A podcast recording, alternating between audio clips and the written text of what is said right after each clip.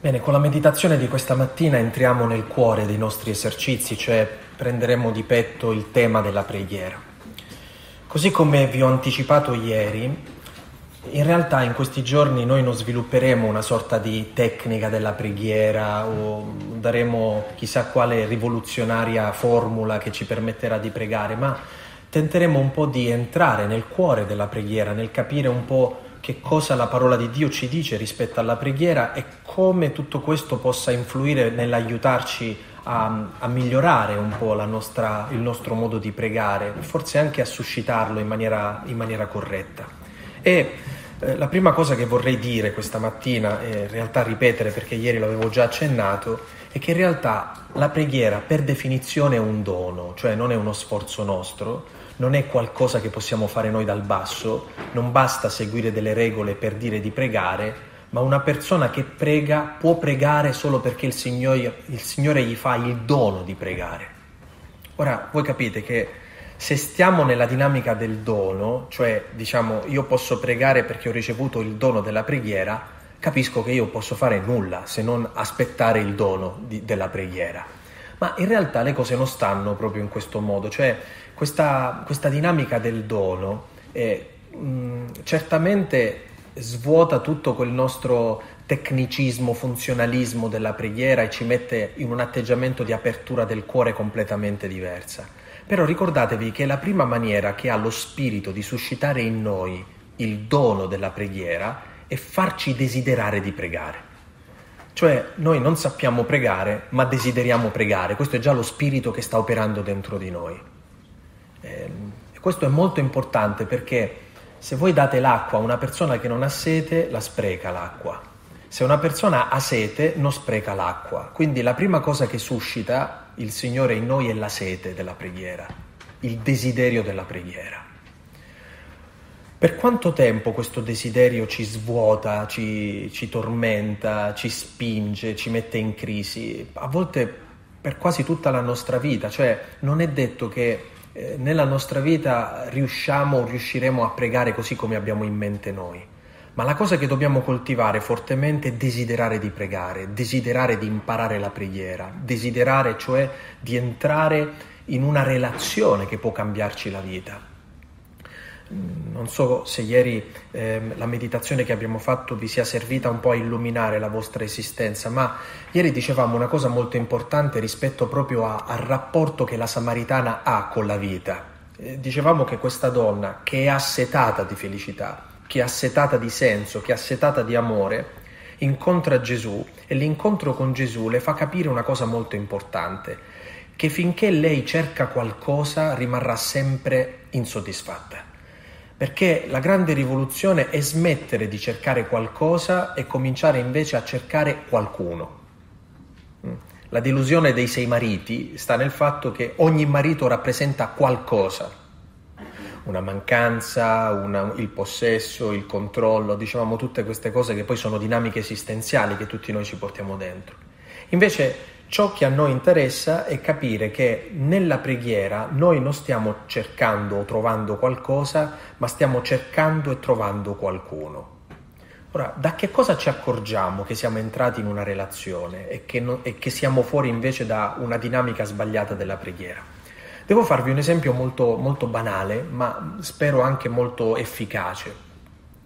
Noi passiamo la maggior parte della nostra vita concentrati su noi stessi, passiamo la maggior parte della nostra vita tenendo lo sguardo fisso su di noi, su quello che ci manca, su quello che abbiamo, su quello che desideriamo, su quello che speriamo. Questo essere eccessivamente concentrati su noi stessi molto spesso non ci fa godere nulla della vita. Immaginate che la nostra esistenza sia un viaggio e passiamo tutto il viaggio a guardarci le mani, i piedi, l'ombelico e a non guardare ad esempio il paesaggio, a non guardare le persone che abbiamo accanto. Deve essere tristissimo fare un viaggio in cui l'unica prospettiva che tu hai sei tu. Eppure questo essere eccessivamente concentrati su noi stessi è una postura esistenziale, una postura spirituale che molto spesso caratterizza la nostra vita, è il ripiegamento su noi stessi.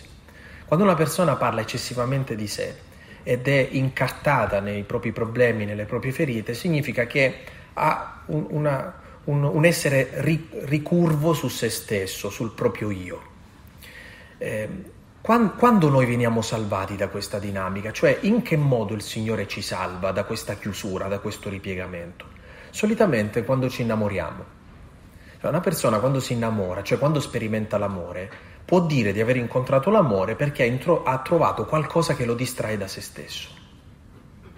Ed è bello perché quando tu ami qualcuno, cioè quando tu entri in un'ottica relazionale, ti accorgi che c'è qualcosa di più interessante di te. C'è qualcosa più interessante della tua storia, del tuo passato, delle tue ferite, dei tuoi sogni, delle tue speranze, delle tue aspettative. Ed è questa persona che hai incontrato dentro la tua vita, che ti fa alzare lo sguardo, che ti distrae dal tuo io. Non so se vi siete accorti che quando tu vivi la dinamica dell'amore, meglio ancora, quando tu vivi innanzitutto l'inizio dell'amore, che è l'innamoramento, sperimenti una sorta di forza misteriosa che anima tutta la tua vita. Ad esempio, una persona che fa una scelta vocazionale di consacrazione, quando fa questa scelta di, di, consacrazione, gli inizi sono sempre molto rose e fiori, le farfalline destra manca e tutto funziona nel migliore dei modi, vogliamo cambiare il mondo, vogliamo farci santi, eccetera. E tutte le grandi decisioni che facciamo e tutti gli altri ci dicono ma come fai a fare questi sacrifici? Ma, ma nessuno è, è così stupido da scegliere dei sacrifici nella vita. Se tu fai una cosa, cosa e trovi la forza di affrontare anche qualcosa di grande, di radicale, è perché hai trovato un affare che ti spinge a far questo. Ora, vorrei fermarmi qualche minuto per spiegarvi quanto è importante questa dinamica dell'amore, perché io credo che sia il modo attraverso cui nell'incarnazione Gesù opera, ha operato e opera nella vita di ognuno di noi.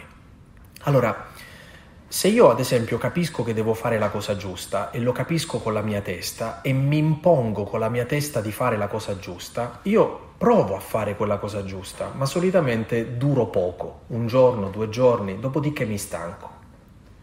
Molto spesso noi incontriamo il Vangelo come qualcosa che abbiamo capito con la nostra testa. Eh, un esempio molto semplice. Il Vangelo ci dice che dobbiamo amare il prossimo, e quindi a un certo punto io comincio a dire mi impongo che devo servire i poveri e quindi è un imperativo morale che io do a me stesso. E quindi devo fare questo, devo fare quest'altro. Questo doverismo, questo moralismo, questo imporsi le cose dall'esterno ci fa durare fino a un certo punto e quando riusciamo anche ad essere fedeli agli impegni presi, perché magari ci sono persone che caratterialmente sono molto volitive e quindi quando si mettono in testa qualcosa la fanno, invece di crescere spiritualmente, crescono in, con una sorta di superbia spirituale. Ah, guarda come sono bravo, guarda, sono riuscito a fare questo, adesso riesco a fare volontariato, a servire i poveri, ad andare a destra, a manca.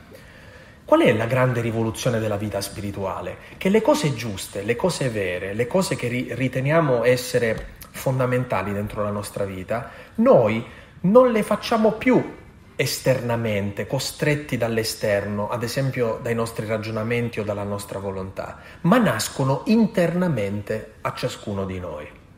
Se io mi accorgo che un peccato affligge la mia vita, ovviamente mi voglio svegliare la mattina e combattere quel peccato. E ci metto tutto il mio impegno, ma solitamente poi quando arriva quel peccato io cado Dice Paolo, chi, chi, mi libererà da questo corpo votato alla morte? Cioè, quando io sperimento questa cosa, cioè, dove trovo la forza poi di affrontare questo nemico? Perché nella mia testa io ho capito che è sbagliato, io ho capito che è una cosa che non dovrei fare, eppure quando mi capita di, fare, di farla, io casco sempre sulle stesse cose, sugli stessi problemi. Allora, finché noi le cose ce le imponiamo con la forza di volontà e con la forza dei ragionamenti, rimaniamo male. San Paolo ci suggerisce qualcosa che dovremmo imprimerlo in maniera indelebile dentro ciascuno di noi. Dice Paolo così, è Lui, cioè il Signore, lo Spirito, a suscitare in noi l'agire e il volere. Cosa significa questo? Che chi prega, cioè chi entra nella dinamica della vita spirituale, comincia ad agire e a volere non perché se lo impone lui dall'esterno, ma come una sorta di forza interiore. Allora, quando il Signore ci chiede qualcosa di importante nella vita, sa che per fare questa cosa importante della vita non può fidarsi soltanto dei, nostri ragionamenti e della nostra volontà. Sa che noi abbiamo bisogno di una forza potente che in noi agisca e ci faccia fare qualcosa. È la forza dell'amore. Ecco perché per fare una grande cosa nella vita la si può fare solo e soltanto se si ama. Una persona che non ama non riesce a fare grandi cose e quando fa grandi cose le percepisce come sacrifici che invece di fargli sperimentare la gioia gli fanno sperimentare invece la stanchezza, gli fanno sperimentare il dolore, la mancanza, gli fanno sperimentare eh, non la pienezza della vita bensì il suo sacrificio. Ecco perché noi dovremmo imparare a desiderare la preghiera e a pregare, perché la preghiera ci fa entrare in una relazione che proprio perché eh, ci fa sperimentare l'amore, quell'amore diventa la vera motivazione per cui riusciamo a fare qualcosa. Tu vuoi combattere un peccato? Non puoi farlo semplicemente perché hai capito che è sbagliato. Devi avere un amore più grande che ti permette di affrontare quel peccato. E l'amore più grande non è una questione di testa, è una questione di tutta la persona, spirito, anima e corpo perché l'amore riguarda tutto noi, non solo una parte di noi. Ecco, una persona può svegliarsi la mattina e dire oggi decido di dovermi innamorare o di amare qualcuno. No, è una cosa che ti capita nella vita, è un dono appunto. La stessa cosa è la preghiera. La preghiera è una relazione che ti viene donata e che diventa la forza attraverso cui tu puoi fare grandi cose nella vita. Dice Gesù con un'umiltà disarmante ai suoi discepoli, voi farete le cose che io faccio, anzi no, dice, ne farete di più grandi. Lui che è il Maestro, lui che è il Figlio di Dio, dice ai suoi discepoli, farete cose più grandi di me. Ma dove troveranno la forza di fare cose più grandi di lui? Perché sono più bravi di lui, perché hanno carattere migliore del suo, perché hanno una volontà più forte di quella sua? No in realtà è l'amore di Dio che scorrendo dentro di noi rende capace grandi cose nella nostra esistenza. L'amore di Dio è lo Spirito Santo. Allora, quando noi preghiamo, entriamo in una relazione dove sperimentando l'amore sperimentiamo una vita diversa. Questo è importante perché quando abbiamo capito questo segreto, eh, torniamo a comportarci come la Samaritana che intuendo l'affare dice dammi di quest'acqua, perché io non torni qui a prendere ogni volta eh, il secchio d'acqua ogni giorno. Signore, dammi il tuo spirito che susciti in me l'agire e il volere, che mi faccia fare la tua volontà, che mi faccia desiderare la tua volontà, che mi faccia vivere la cosa giusta che mi dia la forza di combattere ciò che devo combattere, di assecondare ciò che devo assecondare. Fidarsi troppo, ve lo ripeto, dei nostri ragionamenti e della nostra volontà significa confondere che cosa sia la preghiera. Allora, questa mattina cercheremo di approfondire un po' questo aspetto e lo faremo attraverso la dinamica dello sguardo, cioè in questa relazione che si viene a creare tra noi e il Signore, la prima cosa che vorrei sottolineare in questa giornata è lo sguardo. Che cosa capita nella preghiera? Nella preghiera noi siamo guardati da qualcuno che ci cambia. Ehm, ma prima di toccare questa dinamica dello sguardo, permettetemi di fare un passo indietro e dirvi perché non è un affare fidarsi dei ragionamenti e fidarsi della volontà e basta. Chi si fida solo dei ragionamenti confonde la preghiera con le riflessioni. E una persona che riflette può essere anche una persona molto intelligente, molto profonda, molto intuitiva, ma a volte i ragionamenti possono diventare una trappola. Ad esempio, penso che tutti voi sapete che se c'è una parte in cui il male può insinuarsi, sono proprio i ragionamenti e può condurti con una logica perfetta fuori strada. Quindi se tu pensi che stai pregando semplicemente perché fai grandi riflessioni nella vita, ti puoi ritrovare a fine giornata stanco, stanca, come se avessi fatto chissà che cosa, ma in realtà hai passato la tua giornata nella tua testa. a pensare, a ripensare, ad analizzare, a guardare, a togliere, a rimettere, a, a litigare, a far pace, tutto nella tua testa però. Mm?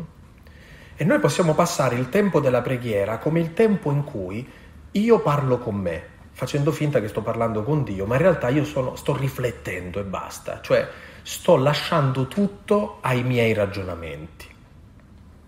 Questo ci porta fuori strada. La preghiera non è riflessione. C'è una ricaduta riflessiva nella preghiera, ma non è la cosa più importante. La preghiera è una relazione, non una riflessione. Quindi quando uno dice, quando io prego mi porto sempre un libro da leggere, certo perché lo stai pregando. Se ti porti un libro da leggere è perché tu pensi che la preghiera sia prenderti del tempo per te stesso, per te stessa, in cui ti metti a riflettere. Questa cosa ti dà un sacco di soddisfazione perché capire le cose ci dà soddisfazione. Che poi una cosa che hai capito non la vivi è un altro paio di maniche, però capirla dice, ci dà l'illusione come se abbiamo fatto un sacco di strada, no? Non ci rendiamo conto che in realtà questo ci riempie ancora più di responsabilità, perché se tu sai e poi non fai, beh, eh, questo peggiora la situazione.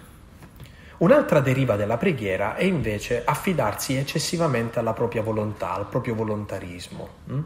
e cioè fare delle cose, imporsi di fare delle cose che sono anche mh, eh, alfabeti ascetici no? che noi facciamo, no? ogni giorno farò questa preghiera, eh, far, mi, mi, impongo di fare quest'ora di adorazione, poi di dire il rosario, e poi di andare a messa, e poi di fare un pellegrinaggio, e poi di fare questa, quest'altra cosa. E confondiamo la preghiera con la volontà di fare delle cose. Anche questo è un problema molto serio, perché c'è un brano del Vangelo in cui Gesù dice, verrà il giorno in cui vi presenterete davanti a Dio e Dio dirà io non vi conosco. E noi diremmo, ma abbiamo predicato nel tuo nome, abbiamo scacciato demoni nel tuo nome, abbiamo fatto questo, abbiamo fatto tante cose religiose, no? E il Signore dirà, in verità io non vi conosco. Perché in fondo, sapete, una persona che si fida troppo della propria volontà vive la vita spirituale come una gara con se stesso, una gara. Io posso provare un sacco di soddisfazione nel eh, fissarmi delle mete e cercare di essere fedeli a quelle mete. Sapete dove ci accorgiamo che siamo caduti in questo meccanismo? Perché solitamente quando ci diamo un impegno e, e tentiamo di seguirlo, se malauguratamente accade che tu sgarri, è finito l'incanto del gioco, dice eh, non vale più, eh, ormai perché la nevrosi della raccolta punti non funziona più, no? Dobbiamo riniziare da capo, altrimenti non vale più niente. Cioè, tu ti accorgi che in quel momento ciò che dà valore alla preghiera è il tuo impegno e se viene a mancare il tuo impegno, allora la preghiera non ha più senso. Quindi i ragionamenti alla volontà possono essere due grandi aiuti o due grandi impedimenti alla preghiera.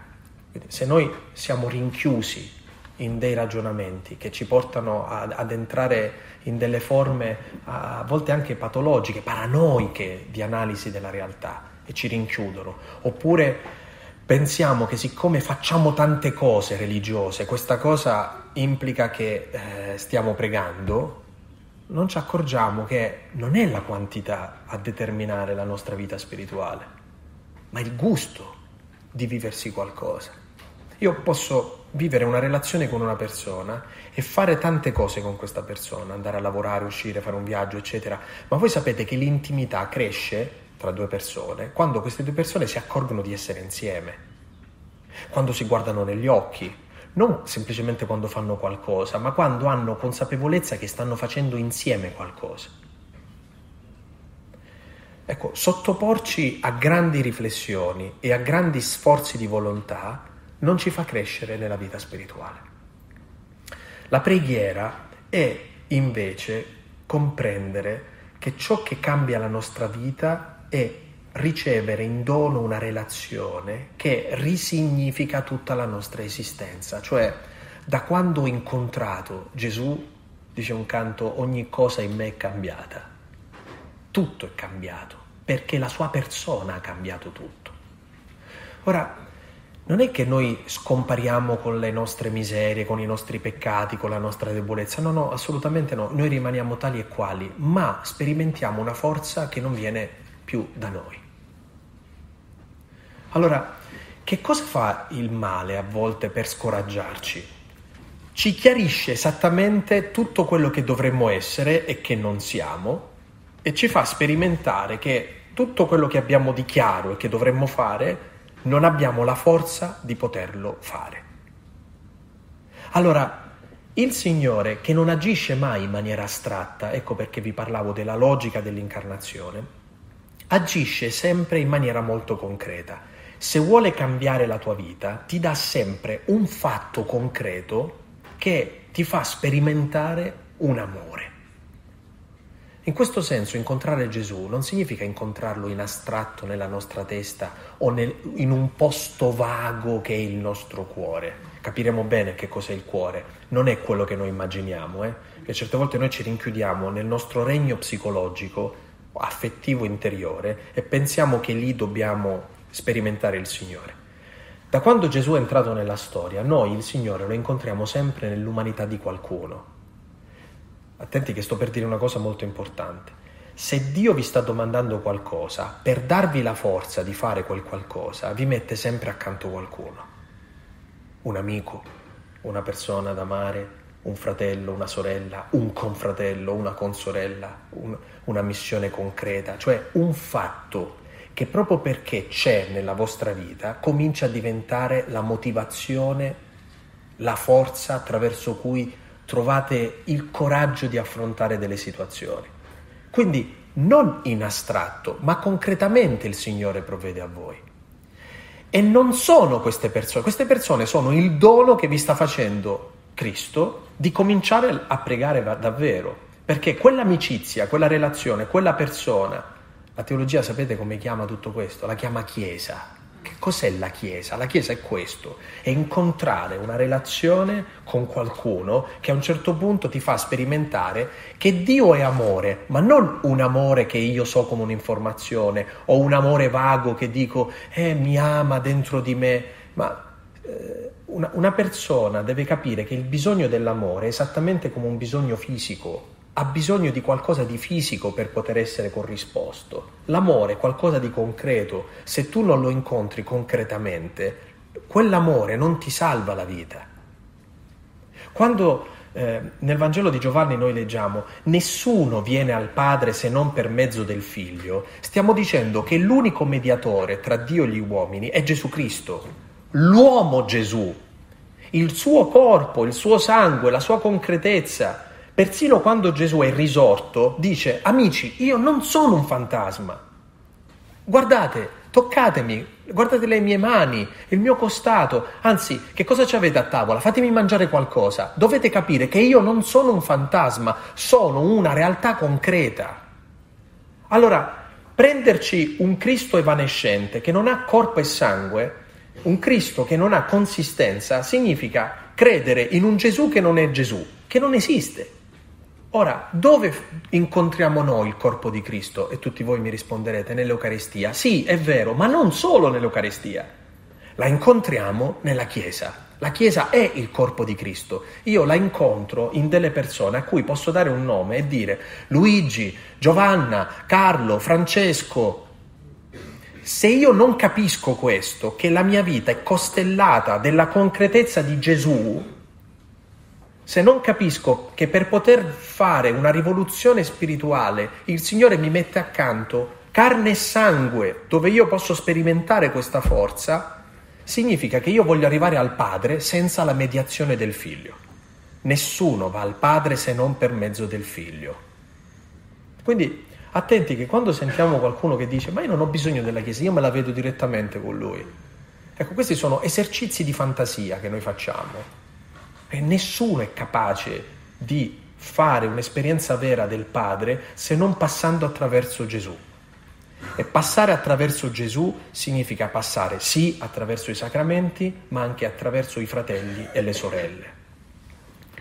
Perché questo dettaglio è importante?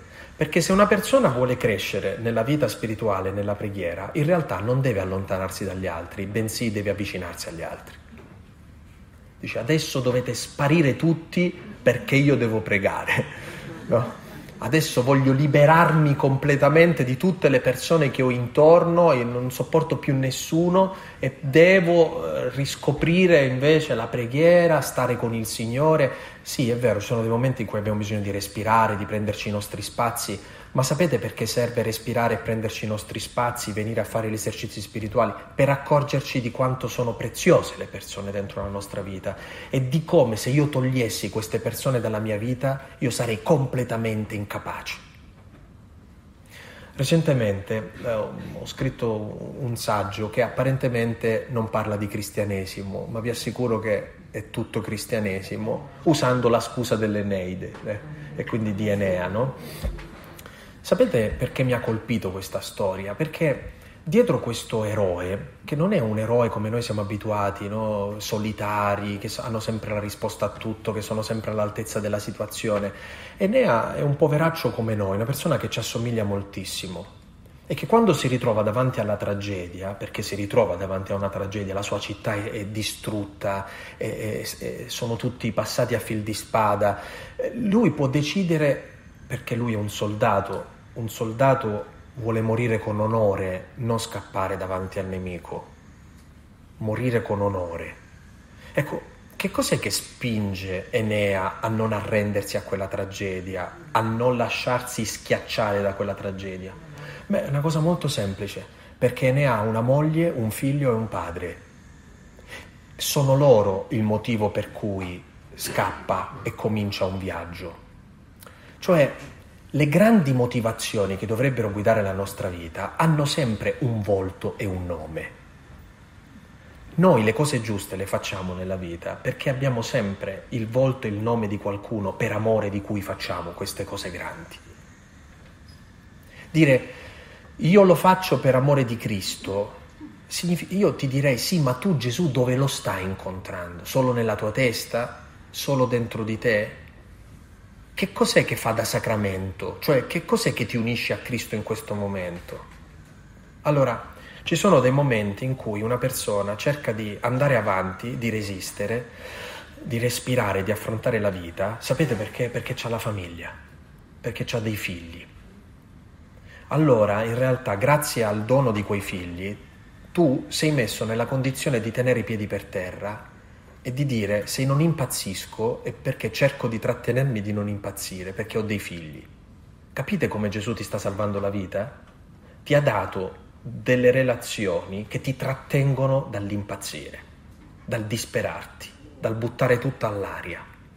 In quel momento noi stiamo sperimentando che cosa sia la Chiesa, che cosa sia incontrare Gesù.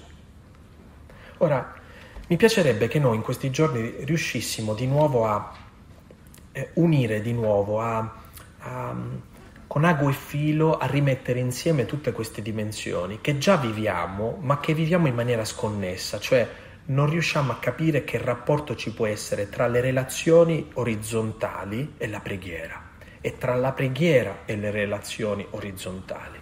Mm? E qui abbiamo già affermato una cosa molto importante. La preghiera è un dono lo Spirito si manifesta dentro di noi facendoci desiderare di pregare, ma per poter pregare il Signore costella la nostra vita di relazioni. Senza relazioni significative noi non riusciamo a pregare. Cercherò di essere ancora più concreto. Se tu nella vita non hai mai, mai e poi mai sperimentato che qualcuno ti vuole bene, ha voglia a leggere che nel Vangelo Gesù è morto per te no, non ti cambia quella cosa perché per te è soltanto un'informazione inutile, perché non hai un termine di paragone, non hai qualcuno che tu dici, ah, capisco che qualcuno ha dato la vita per me perché c'è, c'è stata nella mia vita un'esperienza in cui ho fatto questo tipo di, di, eh, di, di esperienza nella mia esistenza. È molto importante capire che tutto quello che il Vangelo ci, ci dona ce lo fa sperimentare nei fratelli e nelle sorelle che abbiamo accanto. E cioè abbiamo occhi per accorgerci di questo, in che modo noi stiamo progredendo?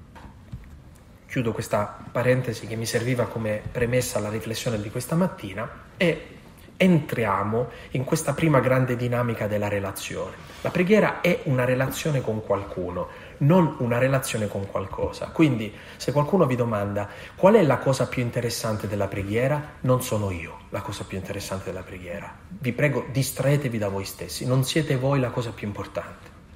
Anche se preghiamo, perché partiamo sempre da una nostra disperazione personale, pregare significa capire che noi non siamo la cosa più interessante perché la cosa più interessante è chi stiamo incontrando, è Gesù la cosa più importante. Paradossalmente Gesù fa la stessa cosa. Gesù dice, non sono io la cosa più importante, tu sei prezioso ai miei occhi. L'amore è questo, la relazione è questo, è questo incrociarsi eh, eh, di, di, di, due persone che, che non si considerano il centro dell'universo. Beh, lui potrebbe farlo, eh lui potrebbe dire che tutto ruota intorno a lui in funzione di lui, ma pensate un po' che l'amore di Gesù è un amore che si è decentrato, che è sceso dal trono, è venuto incontro a ciascuno di noi, è venuto a cercarci, è venuto a dire c'è qualcosa di più importante della mia vita, sei tu, per questo io do la mia vita per te. Che, che bello, questa è la dinamica dell'amore. Bene, se la preghiera è una relazione dove la cosa più importante è l'altro che stiamo amando e non siamo noi stessi, c'è una faccenda che noi molto spesso trascuriamo e che in realtà condiziona tutta la nostra vita. Noi siamo convinti di guardare la realtà direttamente. Non è vero, noi non guardiamo mai la realtà direttamente. Un bambino quando nasce non guarda mai la realtà direttamente. Sapete attraverso che cosa il bambino guarda il mondo? Gli occhi della madre. Gli occhi della madre sono la mediazione attraverso cui lui guarda il mondo. Guardate, questo è molto importante perché se gli occhi della madre sono occhi benedicenti sulla vita, quel figlio avrà questa esperienza di benedizione della vita. Se gli occhi della madre sono occhi che guardano solo il male dell'esistenza, c'è un condizionamento che abita in quella persona, che viene dallo sguardo della madre. Ora, se in un bambino lo capiamo subito che guarda le cose attraverso gli occhi della madre, vorrei dirvi che noi passiamo tutta la nostra esistenza guardando la nostra vita sempre attraverso lo sguardo di qualcuno. Se siamo circondati, ad esempio, da sguardi che ci giudicano e ci disprezzano, per quanto noi possiamo dire non me ne frega niente, non è vero, ha un peso altissimo sentirsi guardati in quel modo. Se uno ti guarda con giudizio, tu cominci a guardare tutta la vita in quel modo. Se uno ti guarda eh, disprezzandoti, tu guardi tutta la vita in quel modo. È vero anche il contrario, che se uno ti guarda amandoti, ti cambia la vita. Se uno ti guarda fidandosi di te, ti cambia l'esistenza. Quindi la vera domanda è, abbiamo capito che la maggior parte del nostro benessere o del nostro malessere, cioè della nostra esperienza di bene e di male, passa attraverso lo sguardo di qualcuno, lo sguardo degli altri? Perché dovremmo pregare? Perché per pregare ognuno di noi eh, si lascia, si dovrebbe lasciare evangelizzare dallo sguardo di Cristo. Una persona prega perché dovrebbe imparare a guardarsi così come Cristo la guarda. Una bella fatica questa, eh? Perché non è sforzarsi noi di dire ma forse Gesù mi guarda, no, è fare un'esperienza di sentirsi guardati in maniera diversa e cominciare a dire questo è l'unico punto di vista autorizzato da cui io posso giudicare la mia esistenza. Guardare la vita come la guarda Gesù, guardare me stesso come mi guarda Gesù, lasciarmi evangelizzare dal suo sguardo. Ecco perché questa mattina vorrei approfondire tutto il Vangelo, ehm, tutto, no, sceglierò alcune cose del Vangelo, cioè tutti i racconti del Vangelo, prendendo questo aspetto fondamentale, che è l'aspetto dello sguardo. Non so se vi siete mai accorti, ma il Vangelo è pieno di sguardi di Gesù, ce ne sono tantissimi, hm? dall'inizio fino alla fine. Pensate all'inizio, alla chiamata dei discepoli, e pensate a quello che accade sulla croce quando Gesù guarda sua madre e il discepolo che gli amava e gli, gli dà una consegna, no? Gli occhi sono un mondo, un mondo, il nostro sguardo è un mondo mm? e gli occhi sono uno degli alfabeti più importanti di una relazione. Guardarsi negli occhi significa entrare in una relazione. Tant'è vero che quando tu non stai, hai disagio in una relazione, eviti lo sguardo. Attenzione, quando sei imbarazzato, distogli lo sguardo. Quando sei molto innamorato e sei molto in intimità, cerchi lo sguardo. Vuoi fissare i tuoi occhi negli occhi dell'altro e ti sembra in qualche maniera di entrarci dentro. Quando qualcuno ci dice che gli occhi sono lo specchio dell'anima, è vero. Tante cose noi le capiamo dallo sguardo della gente. Noi guardiamo lo sguardo e capiamo il mondo che una persona si porta dentro. Possiamo fingere tante cose nella vita. Anche la nostra faccia la possiamo mascherare in tanti modi, possiamo sorridere fintamente, possiamo eh, scherzare, eccetera. Eh, ma lo sguardo è difficile da mascherare. Lo sguardo è una parte autentica di noi. Ora, è bello pensare che la preghiera innanzitutto è la guarigione dello sguardo, di come io sono guardato, attenzione, e di come io guardo.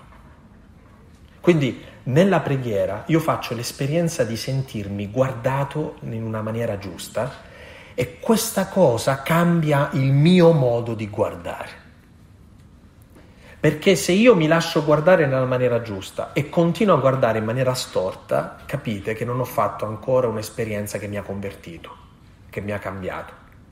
La preghiera serve a cambiarci, a convertirci, cioè a trasformare la nostra vita in qualcosa di radicalmente di diverso. Ora, io ho scelto alcuni brani, non so quanti ne riusciremo a fare questa mattina, al massimo proseguiremo oggi pomeriggio, ma ehm, in ognuno di questi brani noi possiamo registrare un sintomo dello sguardo di Gesù. Ecco, il primo brano che vorrei lasciare alla vostra preghiera lo trovate al capitolo 1 del Vangelo di Giovanni, dal versetto 35 al versetto eh, 51. Giovanni 1, versetto 35-51, poi lo vedete nella vostra, nella vostra preghiera. Perché questo è molto importante, questo brano ci fa capire qual è la prima ricaduta della preghiera. Sentite, il giorno dopo Giovanni, che sarebbe il Battista però, eh, stava ancora là con due dei suoi discepoli e fissando lo sguardo su Gesù che passava, vedete come il Vangelo ci descrive la preghiera. La preghiera è Giovanni che guarda Gesù. E attenzione nei confronti di Gesù. Guardate che appositamente ho usato questa parola, attenzione nei confronti di Gesù. Perché tu puoi passare la vita a fare delle cose per Gesù, ma non avere nessuna attenzione nei suoi confronti. Chi vi ricorda subito questo? Marta e Maria. Marta fa tante cose per Gesù, ma l'unica che dà attenzione a Gesù è Maria. Pregare non è fare tante cose per Gesù, ma è avere attenzione nei suoi confronti, accorgerci di Lui. Come puoi dire, Signore, che non mi accorgo di te? Oggi ho detto 16 novene per te. Ma noi possiamo fare tante cose per lui, ma non avere nessuna attenzione nei suoi confronti. Il giorno dopo Giovanni stava ancora là con due dei suoi discepoli e fissando lo sguardo su Gesù che passava disse, ecco l'agnello di Dio. E i suoi discepoli, sentendolo parlare così, seguirono Gesù ogni tanto qualcuno ci dice dobbiamo evangelizzare, dobbiamo annunciare il Vangelo, dobbiamo... Eh, ecco, Giovanni ci ha già risposto. Chi prega evangelizza, perché le persone che hanno attenzione nei confronti di Gesù fanno nascere nel cuore della gente che hanno intorno il desiderio di seguirlo. La gente che prega evangelizza, non la gente che impara qualcosa a memoria per fare propaganda. Noi non dobbiamo convincere nessuno. Certe volte noi ci prepariamo tanti discorsi, facciamo tante iniziative così da indurre la gente poi a seguire Gesù. Guarda, se tu preghi, cioè se tu hai attenzione nei confronti di Gesù, la tua sola presenza evangelizza, fa venire desiderio alle persone di seguire Gesù, di pregare. E penso e spero che nella vita vi sia capitato di incontrare persone così, persone che tu dici, guarda, non mi ha detto niente di speciale, non ha fatto niente di speciale, eccetera, ma non lo so, incontrando questa persona mi è venuto un desiderio di tornare al Signore. Questo significa che tu hai incontrato una persona che prega, perché le persone che pregano suscitano sequela. Scusate se uso il, la tecnica di Sant'Alfonso. Il Sant'Alfonso diceva che a volte è meglio ripetere che spiegare e quindi ogni tanto ripeto i concetti così ci rimangono impressi dentro. Eh? Allora, vorrei tanto che ognuno di noi si portasse da questa mattina esattamente questa convinzione, che pregare è avere attenzione nei confronti di Gesù. Ad esempio, questa mattina abbiamo pregato le lodi, no? Tutti avete in mente il secondo salmo che abbiamo pregato, vero? Capite che abbiamo pregato quel salmo, ma forse non eravamo attenti, cioè non capivamo che avevamo lo sguardo fisso su Gesù quando leggevamo quei versetti. Li abbiamo detti, ma senza attenzione. Oppure miglioriamo la cosa, la lettura breve, o miglioriamo ancora la cosa, tra poco celebreremo la messa, il Vangelo, no? Che cosa significa avere attenzione? Cioè pregare significa avere lo sguardo fisso su ciò che conta, non semplicemente su facciamo una cosa. Eh, la preghiera parolaglia, così come la chiama il Papa, è, è qualcosa che non fa progredire nella, nella, nell'esperienza di fede. L'esperienza di fede è l'esperienza di avere attenzione nei confronti di Gesù. In questo senso, quando tu lo hai incontrato in un versetto, in una situazione, perché se tu lo sai fare con un salmo, lo sai fare con un tramonto, se lo sai fare con un tramonto, lo sai fare con un fratello, se lo sai fare con un fratello, lo sai fare in una circostanza, cioè tu hai gli occhi che riconoscono Gesù ovunque passi. Quindi noi non sempre riconosciamo Gesù, ma abbiamo occhi che lo sanno riconoscere in mezzo a una folla, a un certo punto diciamo è lui. Eh, mi colpisce sempre l'ultimo racconto della risurrezione, così come lo riporta il Vangelo di Giovanni, che solo Giovanni dice è il Signore, è il discepolo amato, è il discepolo che ama. Traduciamolo meglio, è il discepolo che prega davvero perché è un discepolo che ha una relazione intima con il Signore. Infatti è l'unico che in mezzo a tutti gli altri discepoli dice è il Signore. E non lo fa per deduzione, capite? È l'intuizione dell'amore. Avere attenzione nei suoi confronti. È talmente tanto allenato Giovanni che anche se Gesù non è più riconoscibile come lo era prima, perché da risorto ha un aspetto che i suoi discepoli non riconoscono subito è trasfigurato. In, infatti la Maddalena lo scambia per il giardiniere e questa gente lo scambia per un impiccione che sulla riva si sta facendo i fatti loro dicendo non avete pescato niente? Ma a un certo punto quando obbediscono a questo estraneo, buttano eh, le reti, prendono i pesci, immediatamente Giovanni dice è il Signore. Allora Pietro si butta in acqua e comincia a nuotare lì. Eh, quasi vorremmo dire che l'attenzione di Giovanni suscita la reazione di Pietro, la sequela di Pietro. Eh. Ecco, io non lo so se noi abbiamo questa attenzione, ma è la cosa più importante, cioè il nostro sguardo fisso su di Lui. Noi abbiamo troppo lo sguardo fisso su noi stessi. Dovremmo dire, Signore, dove sei adesso? E i suoi due discepoli, sentendolo parlare così, seguirono Gesù. Gesù allora si voltò Ecco, vedete il primo sguardo. Eh? E osservando che essi lo seguivano, disse loro, che cosa cercate? Perché dovremmo pregare? Perché pregando incontriamo lo sguardo di Cristo. E che cosa fa questo sguardo innanzitutto? Fa nascere dentro di noi la domanda giusta, quella che ci manca nemmeno noi sappiamo veramente perché abbiamo bisogno di Gesù. Ma lui fa nascere in noi la domanda giusta, che cosa stiamo cercando davvero? Cioè, la preghiera ci rende molto più profondi di quanto normalmente noi lo sappiamo o lo siamo. Una persona prega, e qui forse qualcuno rimarrà male, non per trovare le risposte, ma per trovare la domanda giusta. Una persona deve pregare innanzitutto per questo, cioè lasciarsi trafiggere dalla domanda giusta. Che cosa stai cercando? Ora, in questo caso eh, si traduce proprio con il termine che cosa stai cercando. Eh, ma ci sono tante circostanze della nostra vita in cui a noi manca la domanda giusta. Cioè stiamo affrontando la vita e le problematiche della vita da una prospettiva sbagliata. La preghiera raddrizza la prospettiva.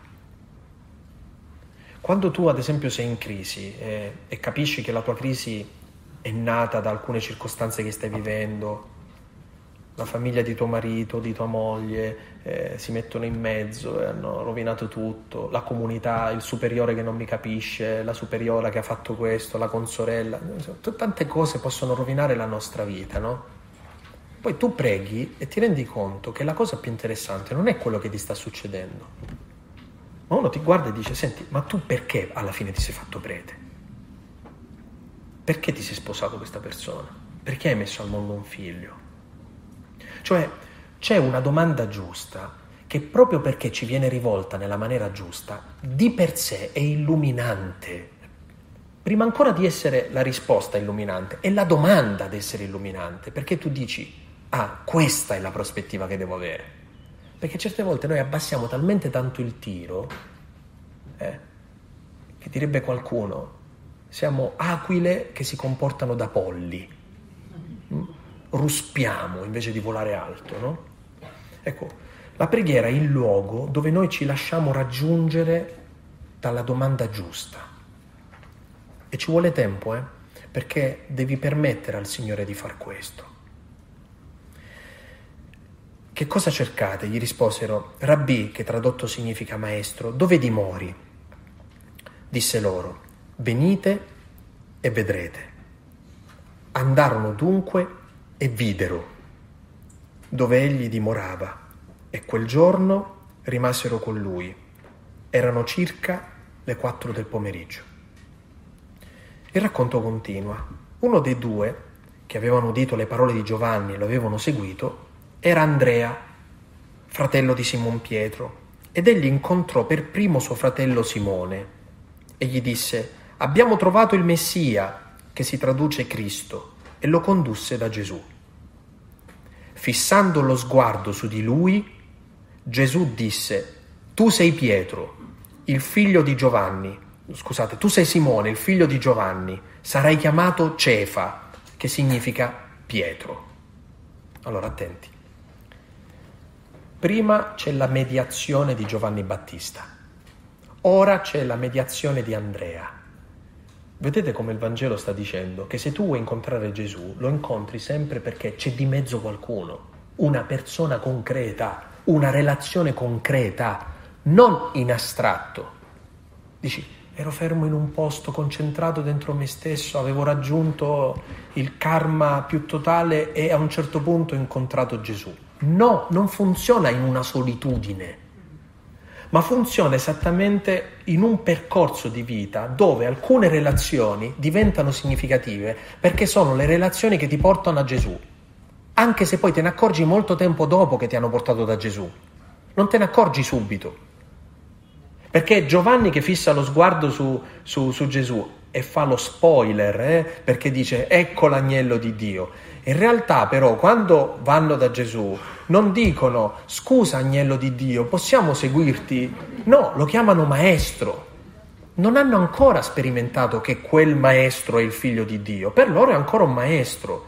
Alla fine capiranno, alla fine di tutta quella storia capiranno chi hanno avuto accanto per tre anni.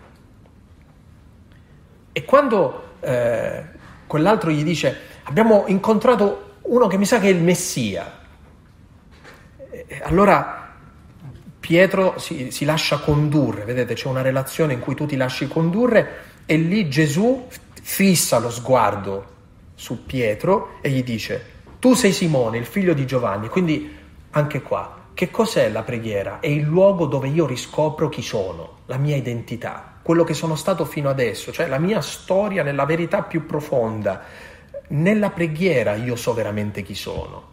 Ve lo ripeto, nella preghiera io so veramente chi sono. Perché io penso di essere qualcuno, ma nella preghiera scopro davvero chi sono. Io penso di essere Simone figlio di Giovanni, ma in realtà io sono Cefa. Capite la rivoluzione qual è? È che se tu non preghi, tu rimani convinto di essere qualcuno. Solo se preghi capisci chi sei veramente. Tu vuoi capire qualcosa di te? Non ti mettere a fare 10.000 ragionamenti, prega, perché nella preghiera, cioè nella relazione con Gesù, tu man mano scopri chi sei veramente, il tuo vero nome.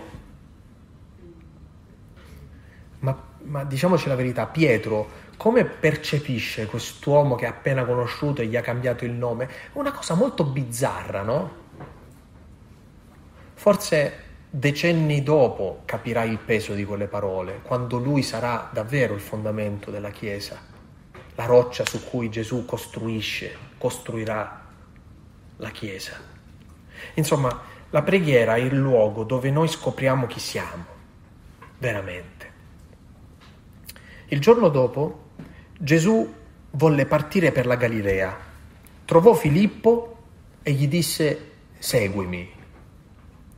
Filippo era di Bezzaida, la città di Andrea e di Pietro. Vedete, sempre relazioni. Filippo trovò Natanaele e gli disse, abbiamo trovato colui del quale hanno scritto Mosè nella legge e i profeti, Gesù, il figlio di Giuseppe di Nazareth. Natanaele gli disse, da Nazareth può venire qualcosa di buono? E Filippo gli rispose, vieni e vedi. Eh ma io ho dubbi, ma io non ci credo, ma io ho altre convinzioni, ma io così. Guardate, l'unica maniera per poter vedere cambiate le nostre convinzioni e i nostri pregiudizi, perché Natanaele sta usando un pregiudizio, sta dicendo Nazareth, chi viene da, di buono da Nazareth, su. Mm. Se venite in Puglia e andate a Lecce vi dicono che cosa di buono può venire da Bari se andate a Bari vi dicono ma cosa di buono può venire da Lecce, o se andate in Toscana a Pisa vi diranno a Firenze, eh? o Firenze diranno Pisa. C'è un pregiudizio che abita la nostra vita. Sapete perché a volte noi non vogliamo pregare ma vogliamo solo riflettere? Perché le persone che riflettono si convincono sempre di più delle loro convinzioni. Ad esempio, si rileggono la parola di Dio al loro uso e consumo e la rimontano in modo tale che gli dà ragione. E la teologia la leggono così, e il magistero lo leggono così, e la vita dei santi la leggono così, ma è tutto un darsi ragione. Tu prega e ti renderai conto come il Signore smonta i tuoi pregiudizi e le tue convinzioni sbagliate. Ecco un altro buon motivo per cui pregare perché abbiamo bisogno di qualcosa che metta in crisi le nostre convinzioni sbagliate, i nostri pregiudizi sbagliati. Vieni e vedi.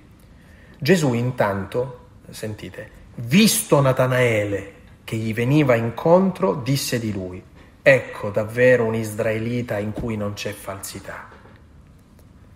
Natanaele gli domandò, come mi conosci? Gli rispose Gesù, prima che Filippo ti chiamasse, io ti ho visto quando eri sotto l'albero di fichi. Qua c'è tutta una teologia su questa storia, eccetera. Mi piace soltanto sottolineare una cosa. Prima ancora che lui ti chiamasse, io ti avevo già visto. Prima ancora che noi cominciamo a pregare, Gesù ci ha già puntati. Il Signore ci precede. Non è che dice, lui se ne sta fermo sul suo trono altissimo e dice, quando ti accorgerai di me, io volgerò lo sguardo verso di te. È Lui che ci guarda per primi. E quando siamo lontanissimi, in cui tu dirai, ma io ero proprio lontano da Dio, lontano dalla Chiesa, lontano dalla grazia, lontano da tutto, Lui aveva già lo sguardo su di te. Ti stava già cercando, aveva, ti aveva già puntato. Gli, gli replicò Natanaele, Rabbi, tu sei il figlio di Dio, tu sei il re di Israele. Vedete, è passato dal pregiudizio adesso all'entusiasmo più totale, no? E i convertiti sono pericolosi, eh? Uh, lo zelo dei convertiti è sempre, bisogna calmarli, eh? perché quando si convertono uh, diventano talebani. Eh? Ma va bene, il Vangelo ci parla anche di convertiti che presi dal grande entusiasmo poi trovano Gesù che li calma. Eh? Gli rispose Gesù, perché ti ho detto che ti avevo visto sotto l'albero di fichi, tu credi? vedrai cose più grandi di queste. Poi gli disse, in verità, in verità io vi dico, vedrete il cielo aperto e gli angeli di Dio salire e scendere sopra il figlio dell'uomo. Ecco qua, permettetemi di fare questo tipo di esegesi di questo versetto. La preghiera ti fa vedere l'invisibile, ciò che normalmente gli altri non vedono ti fa accorgere di cose che normalmente nessuno fa caso. Dio, dice Giovanni, nessuno l'ha mai visto. Eh, oserei eh, prolungare questa frase di Giovanni dicendo che chi prega riesce a vedere Dio. Beati i puri di cuore, perché vedranno Dio. Lo sguardo di Gesù porta dentro di noi la purezza che ci prepara a vedere ciò che non si vede. E questo non significa che a un certo punto cominceremo ad avere delle apparizioni, eh? Significa vedere ciò che gli altri normalmente non vedono perché non hanno capacità di andare oltre la superficie. Tu te ne accorgi subito quando c'è una persona che ha lo sguardo così perché entra in un posto e non ha bisogno di sentir parlare nessuno perché già ha capito, ha la sensazione di aver visto ciò che gli altri non hanno visto. È il dono di intus leggere, leggere dentro, che è un dono dello spirito, lo spirito di intelligenza. È un dono dello spirito, eh? vedere ciò che gli altri non vedono. Volete un esempio molto esistenziale del dono dello spirito dell'intelligenza? nozze di Cana, Maria è a quella festa. Chi è che si accorge che manca il vino? Ciò che nessuno vede, lei sì. Capite perché Maria è una donna di preghiera? Perché Maria vede le cose che gli altri non vedono. Quindi non significa avere apparizioni, ma significa vedere, ad esempio, il cuore della gente che incontriamo, accorgerci della loro gioia o del loro dolore soprattutto vedere oltre la superficie le maschere. Siamo tutti degli ipocriti.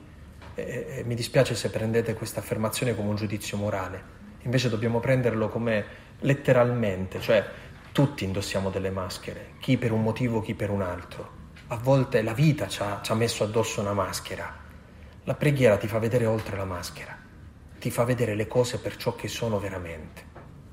Vedrete il figlio dell'uomo e gli angeli di Dio salire e scendere sopra di lui, vedere l'invisibile.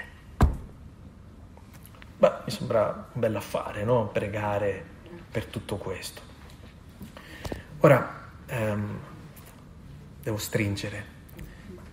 Immaginate che avevo cinque punti e ne ho fatto solo uno. Eh, va bene, non vi preoccupate, abbiamo questi giorni per poter approfondire. Mi serviva però dirvi questo. Il primo punto dello sguardo è esattamente pregare per avere attenzione nei confronti di Gesù. Questa attenzione, cioè entrare nel suo sguardo, significa non incontrare una risposta, ma quella domanda illuminante, quella che ti fa scoprire chi sei, quella che ti rivela a te stesso, quella che ti fa vedere ciò che gli altri non vedono. Ecco, mi piacerebbe che questa mattina ognuno di noi potesse rileggere tutto questo e rileggendo questo brano potesse cambiare i nomi. Chi è il mio Giovanni Battista? Oggi chi è il mio Filippo? Chi è Natanaele? Eh, in che modo il Signore è entrato dentro la mia vita? Attraverso l'umanità di chi? Quale volto ha la Chiesa per me oggi? Qual è la mediazione tra Dio e l'uomo, cioè il figlio Gesù, l'umanità di Gesù, io in chi la sto incontrando? Che peso do alle relazioni? Chiudo dicendovi che Se fosse così facile entrare nella preghiera per sentirsi evangelizzati dallo sguardo di Gesù, noi avremmo un mondo facilmente eh, cambiabile, no? In realtà, quando una persona comincia a pregare, prima di incontrare lo sguardo di Cristo, incontra due sguardi da cui deve stare molto attento. Il più pericoloso, eh, lo so, questa cosa vi potrà sembrare strana, è lo sguardo nostro su noi stessi, che molto spesso, essendo figlio della nostra storia, molto spesso è uno sguardo sbieco, storto su di noi molto, molto probabilmente noi siamo incapaci di guardarci nella maniera giusta. Quindi quando una persona prega, solitamente assume il suo sguardo nel guardare e nel guardarsi. Dice da che cosa me ne accorgo che il mio sguardo? Perché molto spesso il nostro sguardo ritorna quasi sempre sulle stesse faccende e poi, proprio perché ritorna quasi sempre sulle stesse cose, abbiamo la sensazione di trovarci in un vicolo cieco, di trovarci a girare in tondo sempre sugli stessi problemi significa che pregando non abbiamo ancora incontrato Cristo, non abbiamo avuto ancora attenzione nei confronti di Cristo.